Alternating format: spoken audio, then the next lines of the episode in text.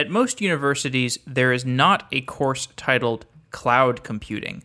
Most students leave college without an understanding of distributed systems, cloud service providers, and the fundamentals of how a data center works. Casper Nissen and Martin Jensen are changing that with KubeCloud, a small, tangible cloud computing cluster that runs on Raspberry Pis. Casper and Martin started KubeCloud as a master's thesis, and it has grown to a textbook sized treatise on cloud computing. KubeCloud is both software and a curriculum to teach students microservices, container management, and all the real world problems of a distributed system. If you're interested in sponsoring Software Engineering Daily or you want to advertise on the show, please send me an email at softwareengineeringdaily.com. I'm looking for sponsors for Q3. And if you enjoy this episode, please share it on Facebook or Twitter. The show grows by word of mouth. That's really helpful for us. And if you have any criticism or feedback, please send me an email, tweet at me. I love to hear from listeners.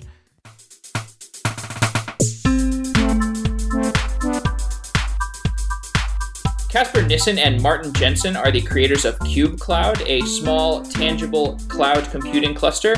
It's spelled K U B E C L O U D.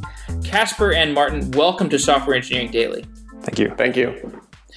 On Software Engineering Daily, we've had many shows about microservices and how they have changed the way that we architect software.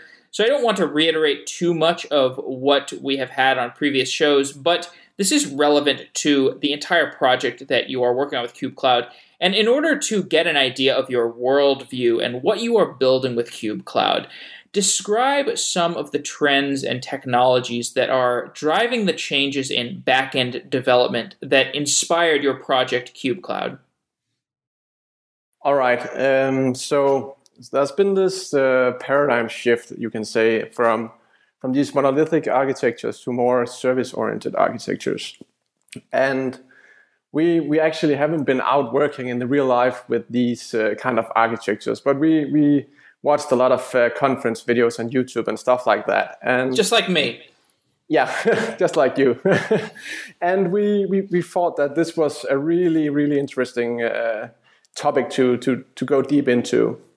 And we haven't been you know exposed that much to distributed systems and stuff like that. So it was a really interesting topic for us to to dig into.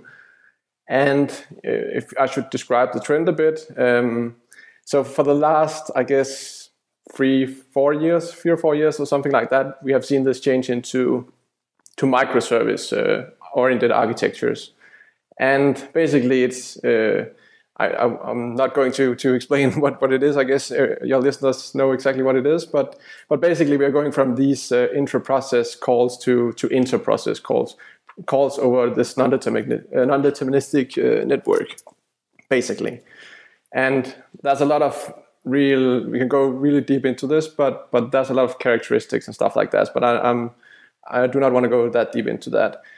But um, the idea we uh, to KubeCloud basically came from from from watching these videos, and uh, and now it's it's called KubeCloud, um, and yeah, basically we, we we watched we saw a, a demonstration by a guy called Ray Tsang. Uh, he's a Google developer advocate. Um, and uh, together with another guy called Arjen Wassink, I hope I, I pronounced his name right. Um, but they demonstrated uh, many of these concepts using a, a Kubernetes uh, Raspberry Pi cluster. Um, yeah. Hmm. Right, and we will get into the Kubernetes Raspberry Pi cluster uh, in in, uh, in short order.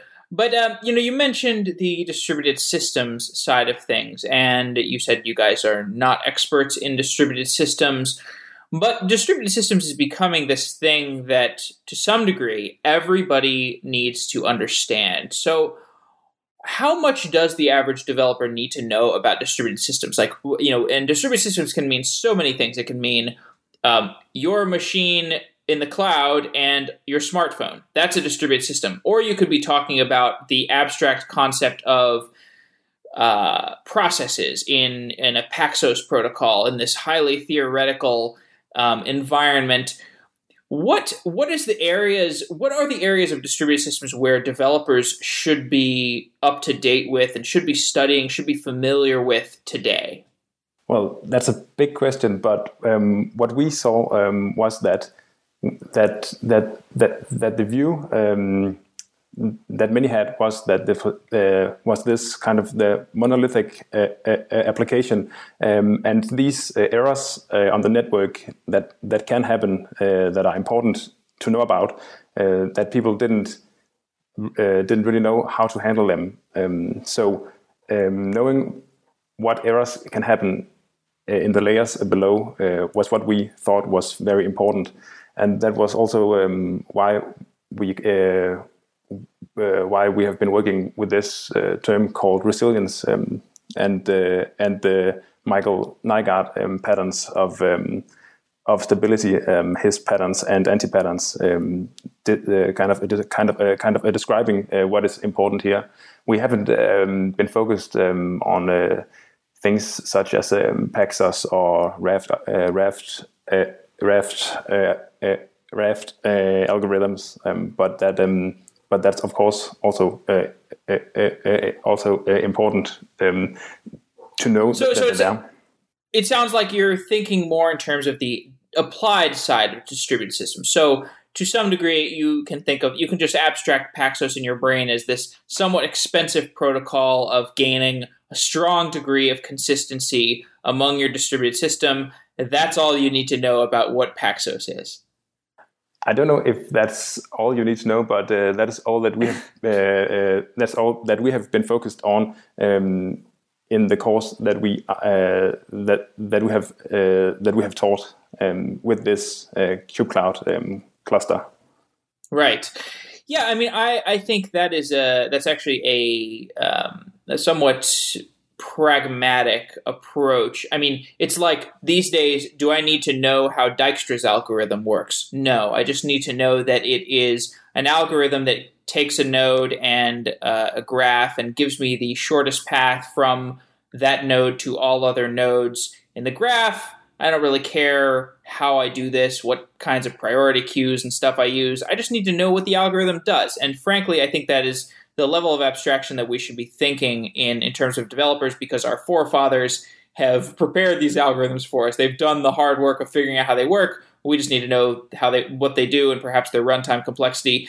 And with that notion of abstraction in mind, uh, the the modern cloud solutions that we have today, like AWS, for example, they abstract away some of the difficulties of distributed systems. But there are other things that they do not abstract away. Like you know, they can abstract away a queue, they can abstract away a, scheduler, perhaps, or um, I don't know some some uh, some database um, c- complexities. But there are things that they cannot abstract away, and I think this gets at the timeless principles that we need to learn as developers.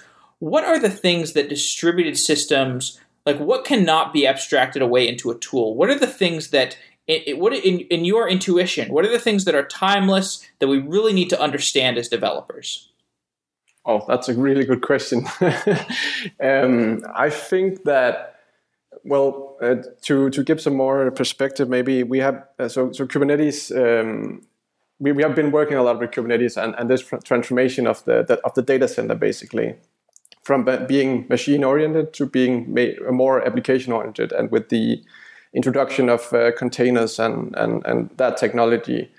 And I guess I guess the, the, the thing that stays is of course the applications and but the, the big change that we have been been watching um, is this shift from from being uh, architectured into these monolithic applications to going out on the network to to this non-deterministic network where yeah, basically everything can can go wrong, and we need to embrace failures and and and all of these things. Um, and this this of course stays when we, we go into a, a platform as Kubernetes. Um, um, but I, I, guess the, the the thing you're asking is um, that that's of, of course abstractions is, is really good uh, and but but sometimes understanding the premise of, of these abstractions uh, not understanding the premise of these abstractions can re- be a really bad thing and a lot of things can go wrong if, if you don't understand you know the level below um, these abstractions Um, mm. So we we're talking a little bit in the abstract about abstractions. We should talk more concretely about KubeCloud. So. Uh, tell the listeners what KubeCloud is and what are your high level goals with KubeCloud. Okay, um, so KubeCloud is this uh, small scale, tangible cloud computing uh, environment um, that consists of um, four Raspberry Pis each um, that are, uh, well, uh, and they are placed uh, in a rack uh, with a switch. So it's kind of this cluster um, that we used to each group during a course to teach them about the very practical uh, side of distributed systems. Um, so they were used um, for the students um, to to develop their uh, application, uh, and then we um, and then we made them um, shoot it down with uh, load testing and stress testing tools to see um, uh, to see what happened uh, with them, and also the features uh, in Kubernetes, for instance, when you pull the network plug, what, um, how can Kubernetes then mitigate these errors? If you build your application in in specific ways? So that's that was kind of um, what KubeCloud, um, what it consists of, and what it has been used um, for very briefly. So KubeCloud is your your goal with it is to build a tool to help students learn to work with and reason about distributed systems. Um, I, as far as I understand, this is not necessarily built to be like a production grade tool that we're using to like deploy um, like industry applications. It's more of a learning tool. So uh, you maybe you can tell me if that's correct, and you can tell me what are the earlier education tools that have been built with the purpose of distributed systems education in mind.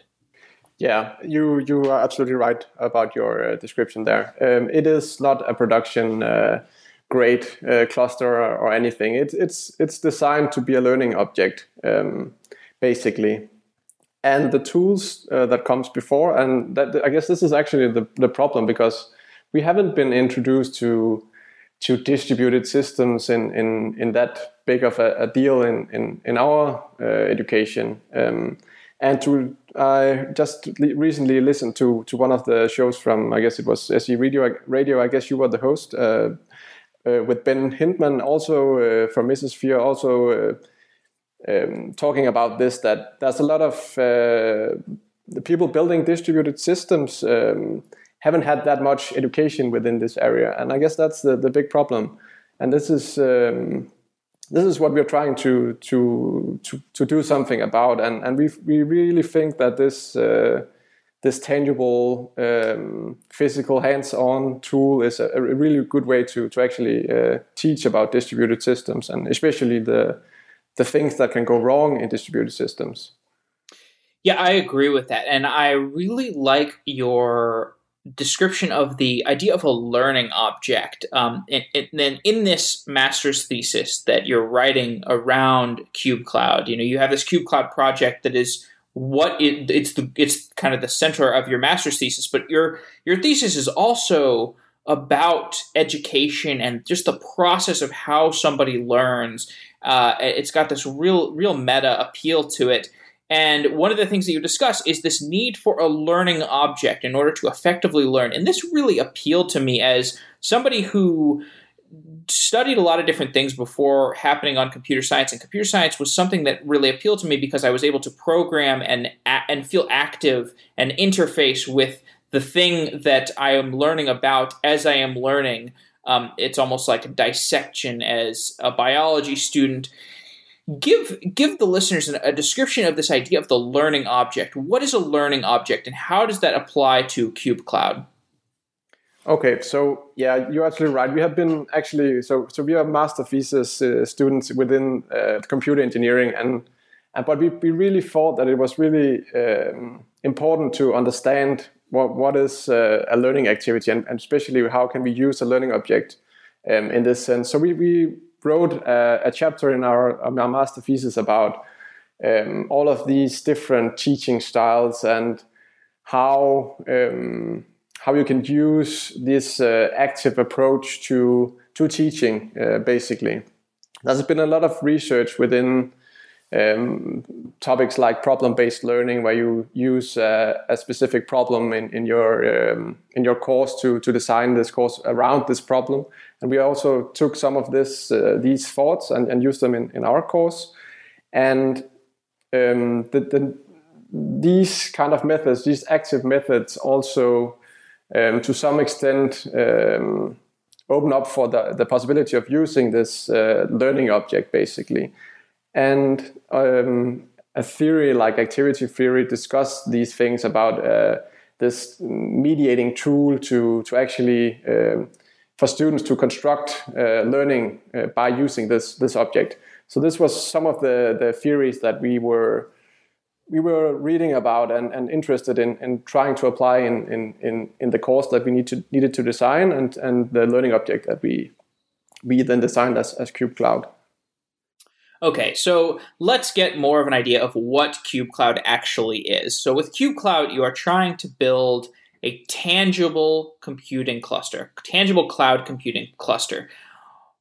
Describe the technical architecture of KubeCloud from a high level. Oh, so um, you mean um, how it's uh, how it's assembled or what it consists of? Yeah. Yes, yes, just like a high level, like give me you know as much of the stack as you want to talk about it first, and then we can drill down into it. Okay, so um, we have these um, four Raspberry Pis um, stacked, uh, and then on uh, then on the operating system layer uh, we run uh, Arch Linux, uh, and then uh, on top of that we have Kubernetes running with one of them as being the master, and and and we have used the project called Kubernetes on ARM, um, which I with, which is which is made by a guy from Finland um, called called Lucas, um, and he uh, um, well uh, this kind of um, this this this has been used uh, to install uh, the Kubernetes um, on each Raspberry Pi, uh, and then uh, it also uses Docker to set up this this notion of a um, of a Kubernetes cluster for each of these KubeClouds and then we run uh, different um, different applications um, on it. So, for listeners who might be unfamiliar with this with this space, basically, we've done all these shows about Kubernetes, which is kind of like this data center operating system. So you have a data center, and Kubernetes is the tool that you use to orchestrate all the resources among your different uh, servers in the data center. You break them into these smaller components and where you can do resource management. And what you have done with KubeCloud is you've built this way of basically doing that on, or you've assembled a way of doing it on Raspberry Pis, and it simulates the entire data center in a sense. It's sort of like the minimum viable product of a data center and you can you can simulate the outages on a hardware or a software level all through the stack and give people a tangible sense of interfacing with a data center, interfacing with a cloud computing cluster. And it's funny because tangible cloud is almost like this oxymoronic statement because like cloud is this, supposed to be this ephemeral thing. Oh, I just summon a resource from AWS. I don't have to care about how you know where in the data center it sits. It's just, eh, but but here you're you're you're turning that on its head and saying, okay, no, we actually want to know. We actually want to have a tangible sense for what this thing is and how it works from top to bottom. And in order to to further that notion, um, let's like take a journey from the bottom of the stack to the top of the stack, and let's just start with the hardware. And I'm a little intimidated by this because I am not a hardware expert. I'm a software person, but you know the hardware you're using you know like uh, i don't know what else you you know you we could talk in terms of like the, the hardware stack being a server a router and a switch or maybe you want to go deeper than that why don't you just talk about the hardware that you're using at first so we can get an idea of how we should be thinking about a data center at least from KubeCloud's point of view okay so so as martin just explained we we have four raspberry pi uh, model I think the Raspberry Pi 2 is Model B. Um, so so the, this is this low cost, uh, nice little device that actually have some some all right power. I guess um, it's it's a I think it's 900 megahertz uh, processor, uh, quad core, and has one gigabyte of, of, of memory, um, as far as I remember. And it's it's actually a, a, a quite nice little device. Um, so that's that's the, the hardware part. Then we have, of course, uh, a switch. Uh,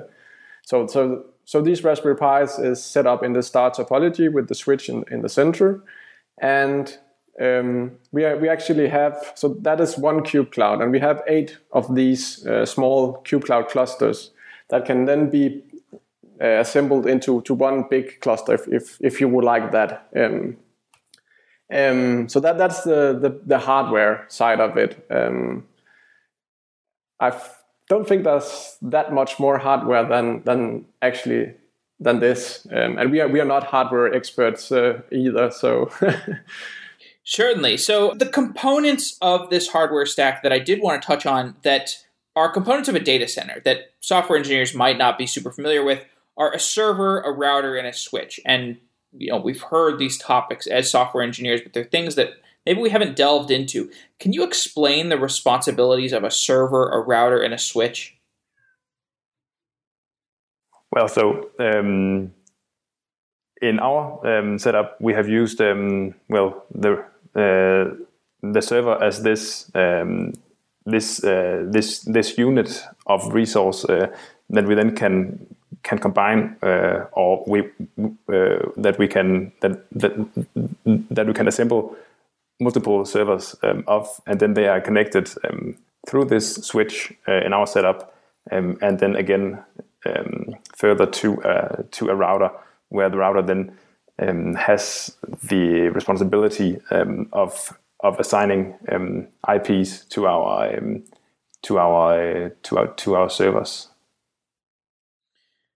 Okay. Um, so what about the the like? What is a router responsible for? And what is a switch responsible for in a distributed system in a data center? Oh, that's a that's a really good question. So, so the the, the router is is basically responsible for in, in again we are using it in, in our terms. So we use the router as this gateway for for basically the internet connection. So for, us to, to be able to, to use Kubernetes um, on these devices, we need access to the internet. So we use the router as this um, piece of device that we can connect to, and then we uh, then every KubeCloud basically gets access to the internet, and, and they can download uh, the images that they need from from from Docker Hub, uh, for example. So the router basically acts as uh, yeah as this proxy to the internet in our case. Um, and the switch is um, yeah, it's it's basically just connecting uh, the, the, different uh, Raspberry Pis together in in yeah, so that creating the network between uh, the, the, the different devices. So that that's basically uh, how we use it. So as you're building this KubeCloud and you're constructing this, the, you're wiring these Raspberry Pis together. I mean, the the root of these questions is basically as a software engineer, like I've been using Macs for most of my career. So I have not built my own computer. I'm somewhat ashamed to say, but I actually think that many of the listeners are in the same boat. They've never built their own computer and they have no sense of the hardware that they're using. And I think that's fine, but it's also fine to say, let's build our own data center on Raspberry Pis. Um, and so, you know, your explanation of routers and switches, um, is that all that you need to know as as a, a couple of engineers who are building a data center out of Raspberry Pis? Is that literally the extent to which you need to understand routing and switching?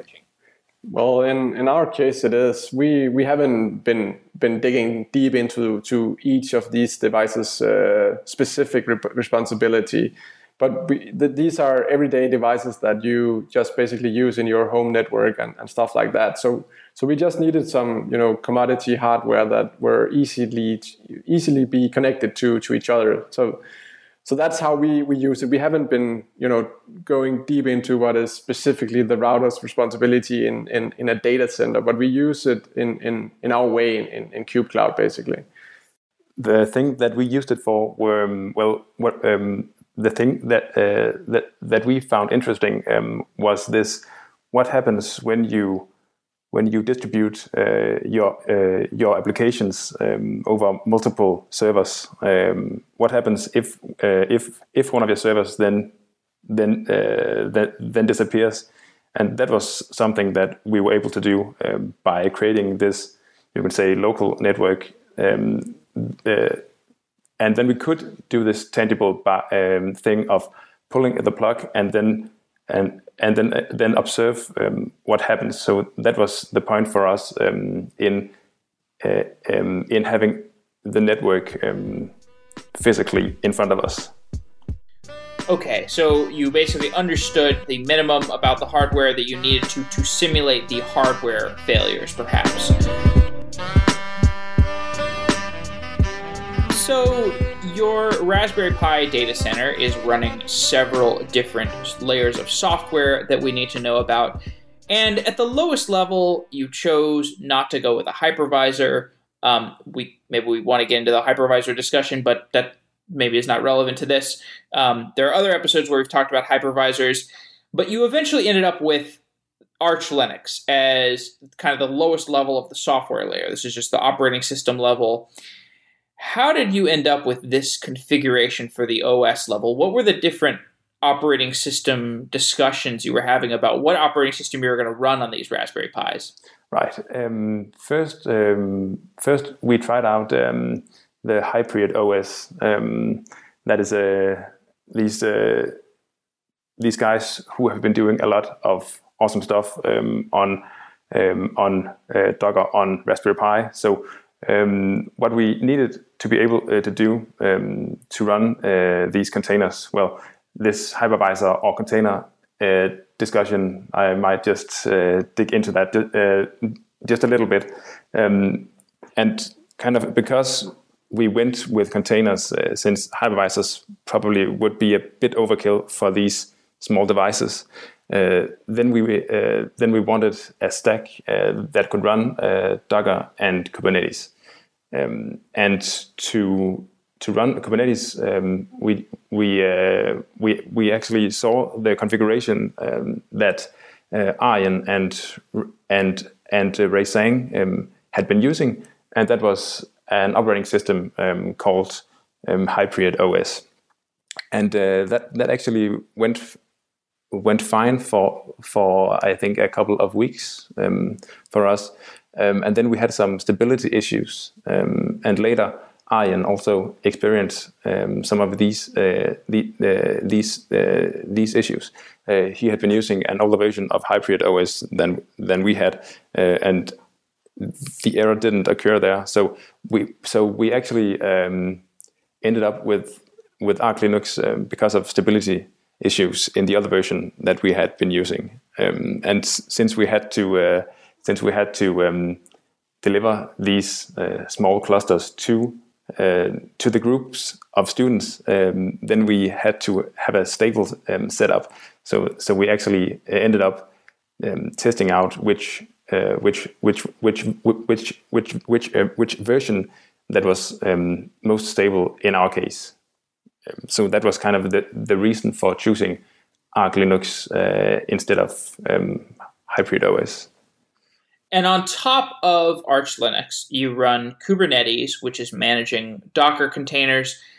Describe the process of deploying Kubernetes to the Raspberry Pi cluster. I mean, I've you know, I'm an armchair architect. I've just been talking to people about how, how Kubernetes works. You know, what is this? What happens in a thing of event of a failure? What are the different things I can do with Kubernetes? But I have never deployed it, and I haven't really talked to anybody about the difficulties of deploying it. It sounds like kind of a complex installation process, or maybe it's not. Tell me about how you actually deploy Kubernetes to a cluster. Yeah. Okay. So um, we were kind of lucky uh, that uh, that this uh, Kubernetes on ARM project um, existed because um, there there already exists this um, this project um, from which you can install um, Kubernetes on ARM, and it's called Kubernetes on ARM.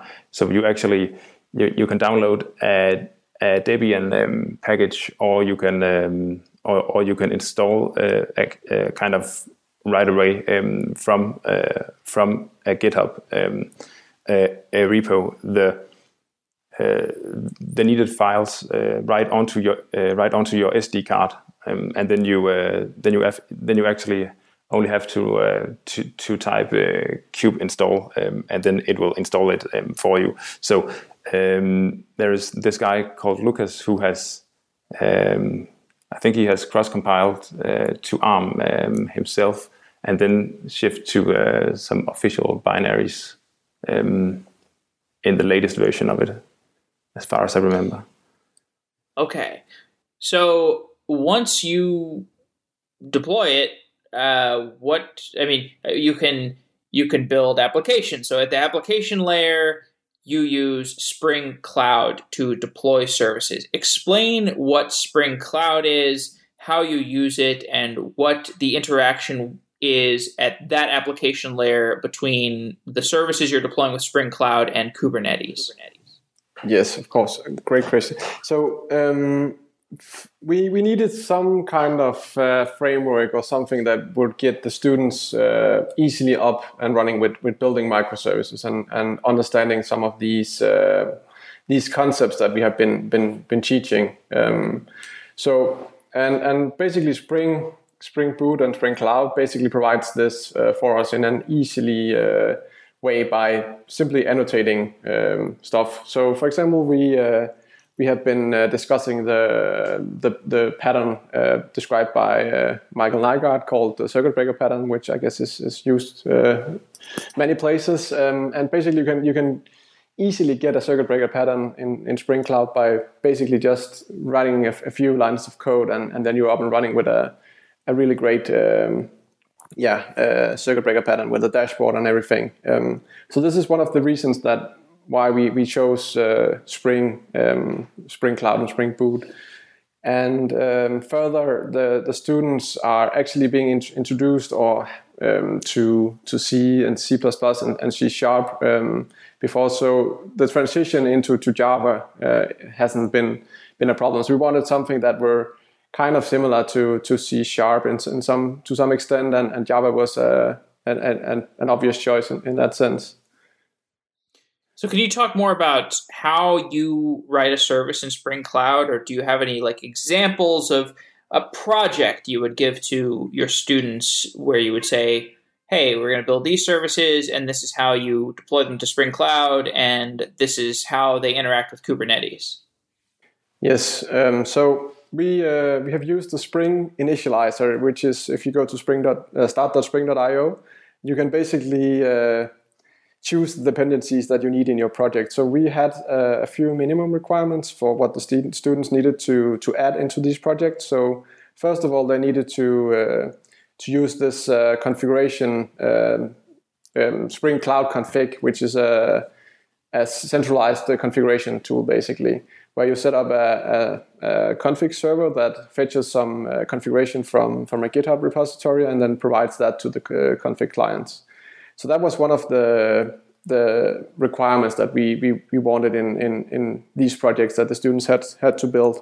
Another requirement were the use of the API uh, gateway pattern, um, which is also really easy to uh, to use um, in in Spring Cloud because Spring Cloud is uh, combined with a lot of these Netflix uh, open source projects like uh, like Zuul, which is uh, this gatekeeper that actually provides you with this uh, API gateway pattern. So, so this was some of the requirements that we uh, we had for the students um, to to these projects, and and you can they can basically just go to start.spring.io, choose the dependencies that they need, uh, download or generate a project, and then they can start building from there.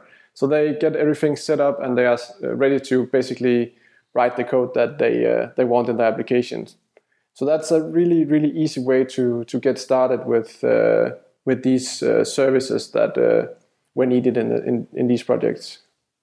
So we're talking about teaching students with KubeCloud, and listeners might be confused. This is like a, a project about attaching Raspberry Pis to Kubernetes, and it's also a master's thesis. Uh, and it's also is it also a course or what exactly is going on here? Are you teaching people with KubeCloud? Have you actually deployed this to classrooms and used it in practice? Yeah, so um, to to explain it, it, in more detail, so we, we got the opportunity to uh, so it actually started out by us tr- wanted to build something with Raspberry Pis and Kubernetes um, because we thought this was really cool. And then it turned out that um, there were some problems with, with students not being introduced to uh, to these distributed systems. So we actually we thought we could we could do something here, and we got the opportunity to design this uh, this course. Um, about microservices and Docker and Kubernetes and resilience and, and all of these things. Um, and we actually uh, taught this course um, for the past a couple of months now, I guess, and we had the exam in, in the beginning of, of this month. So, so we have been, so this was part of, of our master thesis as well, designing a course and actually building uh, KubeCloud uh, to provide um, the students with this learning object for actually getting some hands-on experience with these tools and trying to build these microservices and and actually testing them as well with with the different uh, testing tools that we have uh, also provided them. Um, so it's it's a lot of things. Um, it's it's it's the course and it's it's the learning object and this what were the topic of our master thesis basically. The learning experience of the education curriculum, which you recommend from KubeCloud, has several modules. Give me a rundown of those modules. What are the modules that you urge people to learn through KubeCloud?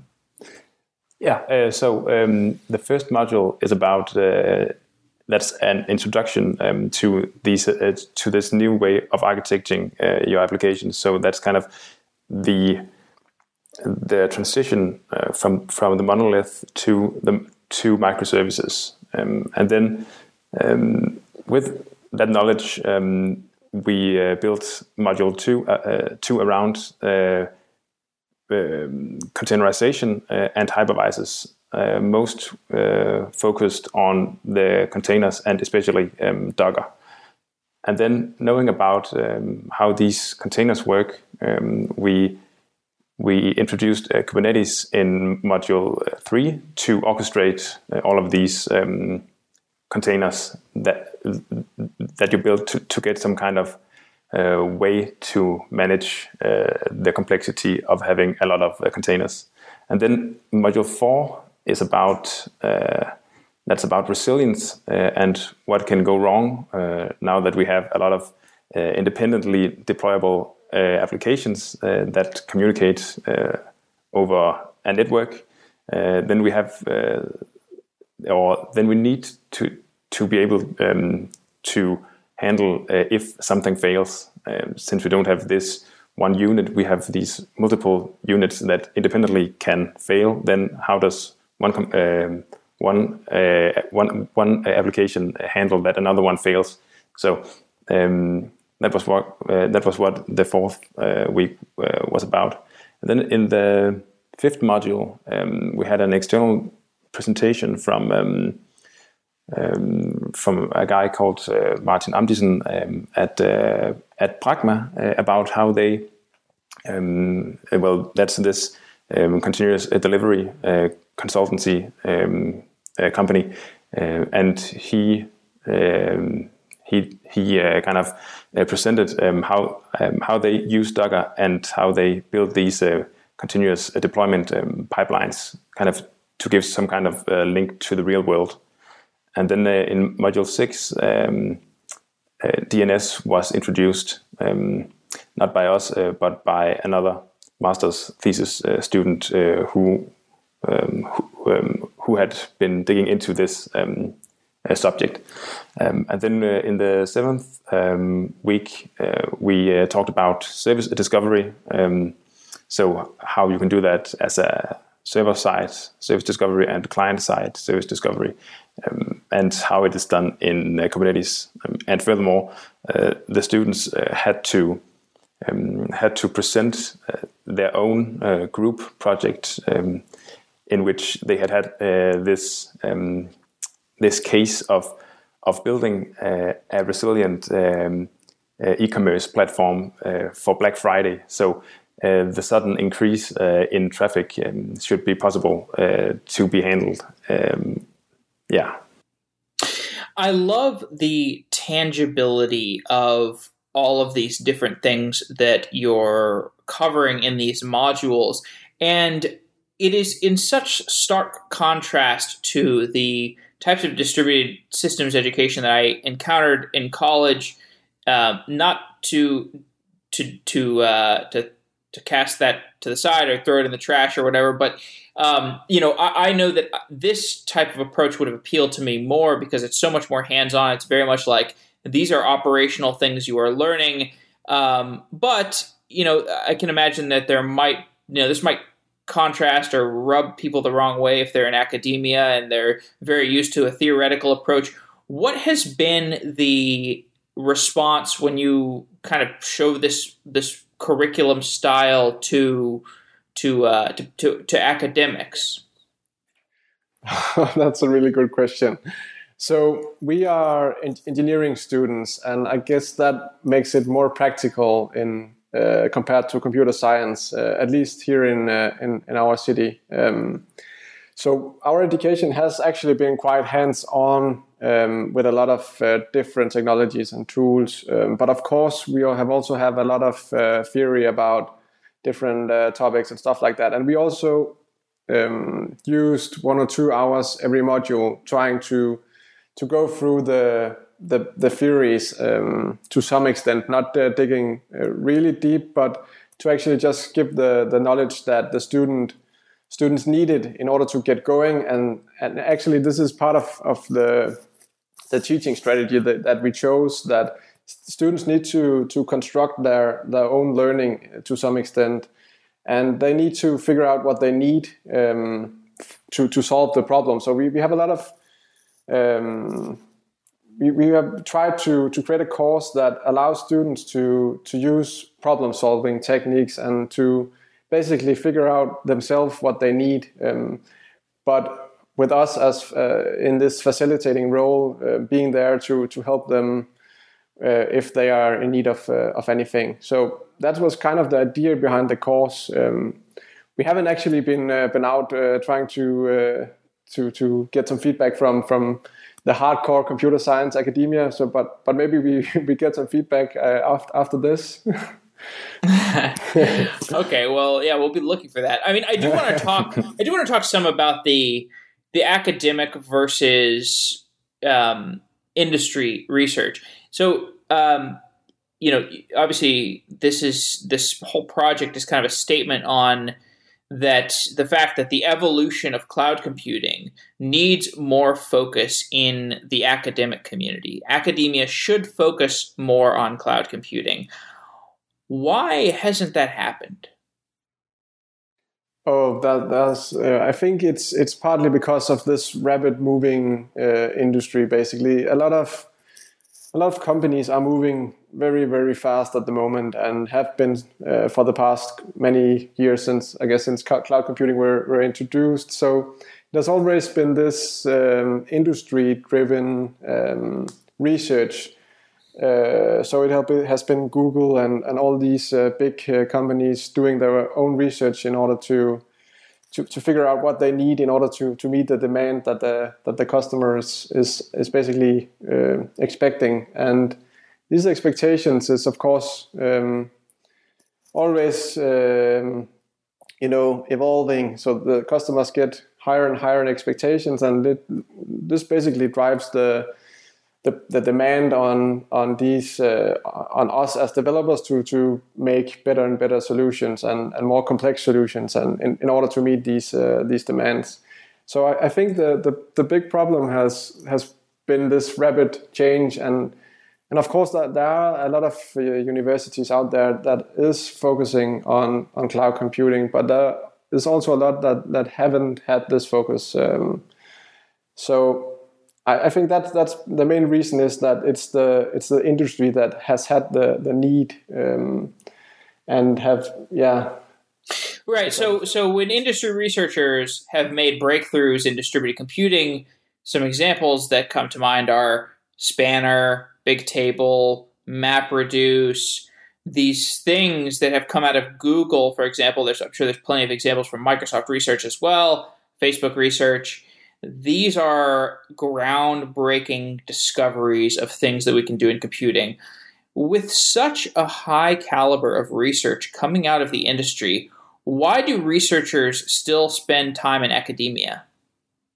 Well, I think there's also another reason for for researchers researchers in academia that hasn't uh, been able to actually do research because they haven't had the the, the right tools. They haven't had this big data center, uh, these uh, many resources to to actually buy and build maybe a, a data center in their basement, and and it, it's quite expensive uh, to to build uh, some kind of uh, scale model that is some kind of uh, replica of uh, or small scale replica of, of, a data center that is actually able to provide you with yeah the the resources that you need to to do this research but this is something that we we try to to accommodate in some way with, with KubeCloud because it's it's actually quite cheap to to build uh, these small scale data centers. Of course, they are not um, they are really small scale of, of, of, of, big data centers, but but you can actually use them for for teaching these uh,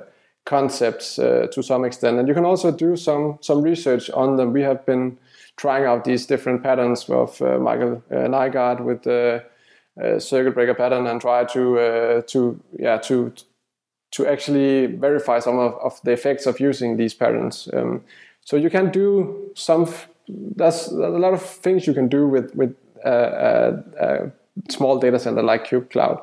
But of course, that's the, the I guess the price and uh, is is and the resources access to to real resources has been the the biggest problem. What are some examples of the type of research that would be funded in academic computer science that would not be funded in industrial computer science? Oh, that's a really good question. I don't think I have an answer for that. Um, so, uh, all right, that's that's totally fair. Um, and this is what concerns me about academia. Is the thing is that I can't think of something. I mean, like the, historically, the argument was that there are these like moonshots or these things that are just of pure scientific value that would have no relevance to an industrial uh, company. But uh, these days, I am having a really hard time thinking of projects that fit that bill. The one exception I can think of is maybe the um, high. What is it? The um, the uh, not the, what is the thing in Europe? It's the like shoots um, atom atom smasher thing. Um, CERN. The CERN, right? yeah, like like that. Right, like that thing seemingly has no direct practical commercial application and yet we are putting billions into it um, and you know this is this does it does in my gut when i look at this i'm like this does seem like an important project but it's it's essentially i mean it's not i don't know if it's exactly academic but it's more of a public works project that is it was you know it's not academic but it's so, so probably closer to academia than industry um, yeah. i mean are there questions like this in computer science that are so far outside the realm of commercialization that uh, they have to be they have to be researched in academia?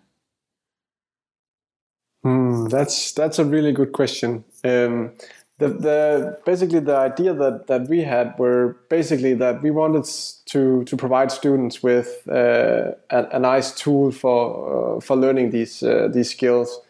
Um, so that was the the reason why okay. we, we we got into this. Um, well, so, so so let's talk more about that. I should I should I should level the conversation a little bit more closer to, to KubeCloud. So you know, uh, I think this is this is an awesome idea. I think it's a huge idea. Also, I think KubeCloud is is such such a compelling idea as a learning tool.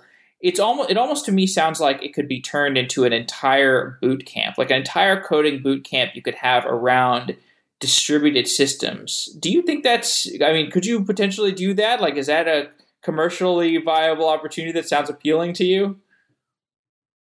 Yeah, sure it is. Uh, we, have, we have actually thought about it ourselves. Uh, so maybe there is somebody out there who who wants to make this into a, a, product that can actually be sold to universities. But we we are we are doing this. We are trying to open source everything that we have basically uh, found out about KubeCloud, and we, we would like to to provide this as a as as a guide to how you can, as a university, go and buy uh, these uh, Raspberry Pi clusters, and and it, it's fairly cheap. We we have spent like two thousand US uh, dollars on on on these uh, this hardware, and, and of course a lot of time, but but but you can get a lot for for a very few few dollars basically.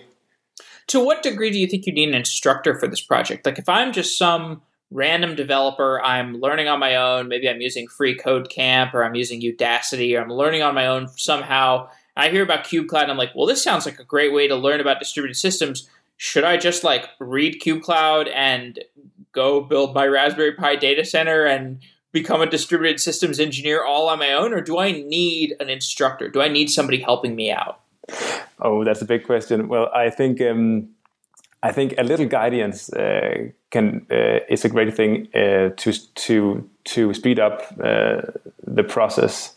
Um, but I, I think that you, if you have some knowledge um, uh, already, then you could uh, spend uh, well, you, you, well you could spend more time and then uh, and then uh, and and then um, learn learn learn learn a lot of it learn a lot of it um, by yourself. Mm. There are a lot of uh, great um, videos on a lot of the topics um, that really can can can assist you.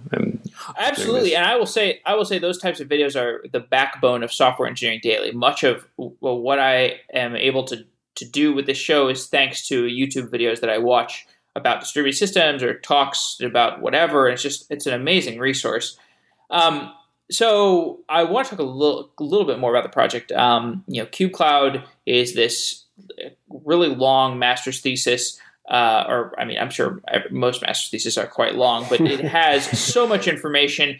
And one of the pieces of information that you have in the project is these collections of surveys that you did, um, kind of these Quizlets. Describe what these surveys are and what you discovered in them. Okay, so so we we we wanted to uh, to find out if if KubeCloud was a, a, good idea or not. So we actually we we did a, a we we both did um, weekly um, kind of uh, reflection assignments that the student has to had to um, to hand in, and within these we ask questions about KubeCloud and the effect of how how did KubeCloud help you in in in in this week's topics and stuff like that. And then uh, at the end of the course, we also ask them about the overall rating of, of KubeCloud and, and the learning activity that we have designed around KubeCloud.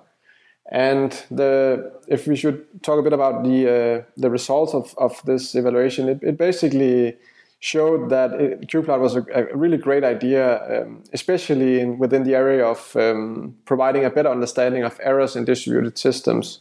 So we, we asked a question about that, and 87.6 uh, of the students either agree or strongly agree with that statement that that KubeCloud provides a, um, a, great understanding of errors in distributed systems. So this was one of the, the great uh, findings, and this was also what we expected because in, in, in the week that we were um, discussing resilience and, and we, we actually had an, uh, an exercise that the students had to, to, to do as well. And the exercise was to, for three minutes to, to, to put a lot of uh, load on the cluster, go up to the cluster and, and pull the plug and watch the effect of uh, of having uh, replicas, uh, so having multiple pods running the same application, and they were after that they were really really keen on just shooting down the cluster with, with a lot of lot of uh, attacks, and, and it was really great to see. And they really uh, they really also tested their their own application with these different tools that we uh, provided them. So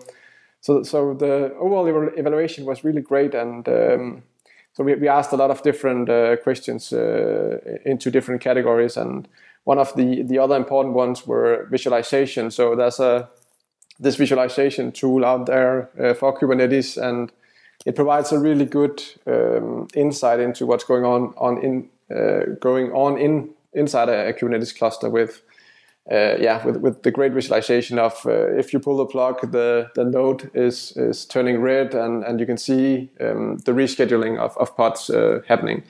So, so this was also a really, um, so KubeCloud com- uh, combined with this uh, visualization tool were really, really a, a good combination. Um, Yeah. So so what's what's in the future for this project, and what what's in the future for you two? Are you what are you going to do after your masters? What is left uh, with with the KubeCloud project that you still need to accomplish? So we are we, we would like to to to open source whatever we are we have found out. So we would like to we have a, a GitHub repository out there and we have a blog as well, and we will uh, for the next couple of weeks we will be uh, putting out some uh, articles and blog posts about um, different topics within uh, design. We, we already have a blog post out there about how to to get up and running with uh, Kubernetes on ARM, and there's pictures of our clusters and stuff like that. So so so that that's that already, and we have a um, a GitHub repository where we have some some of our, our applications uh, already. But we'll be putting um, we'll, our idea is to to make this kind of a simply kit in some way where you can, as yeah, basically as I talked about earlier, um, as a university you can take this and you can get up and running uh, pretty fast with with this uh, with this kind of uh, learning object and um, and of course our um, experiences running this course as well. That's great. Well, uh, Martin and Casper, thanks for coming on the show. This has been a great conversation. I'm glad that uh, you guys are building a meaningful learning object for distributed systems with KubeCloud. Thank you for having us. Thank you.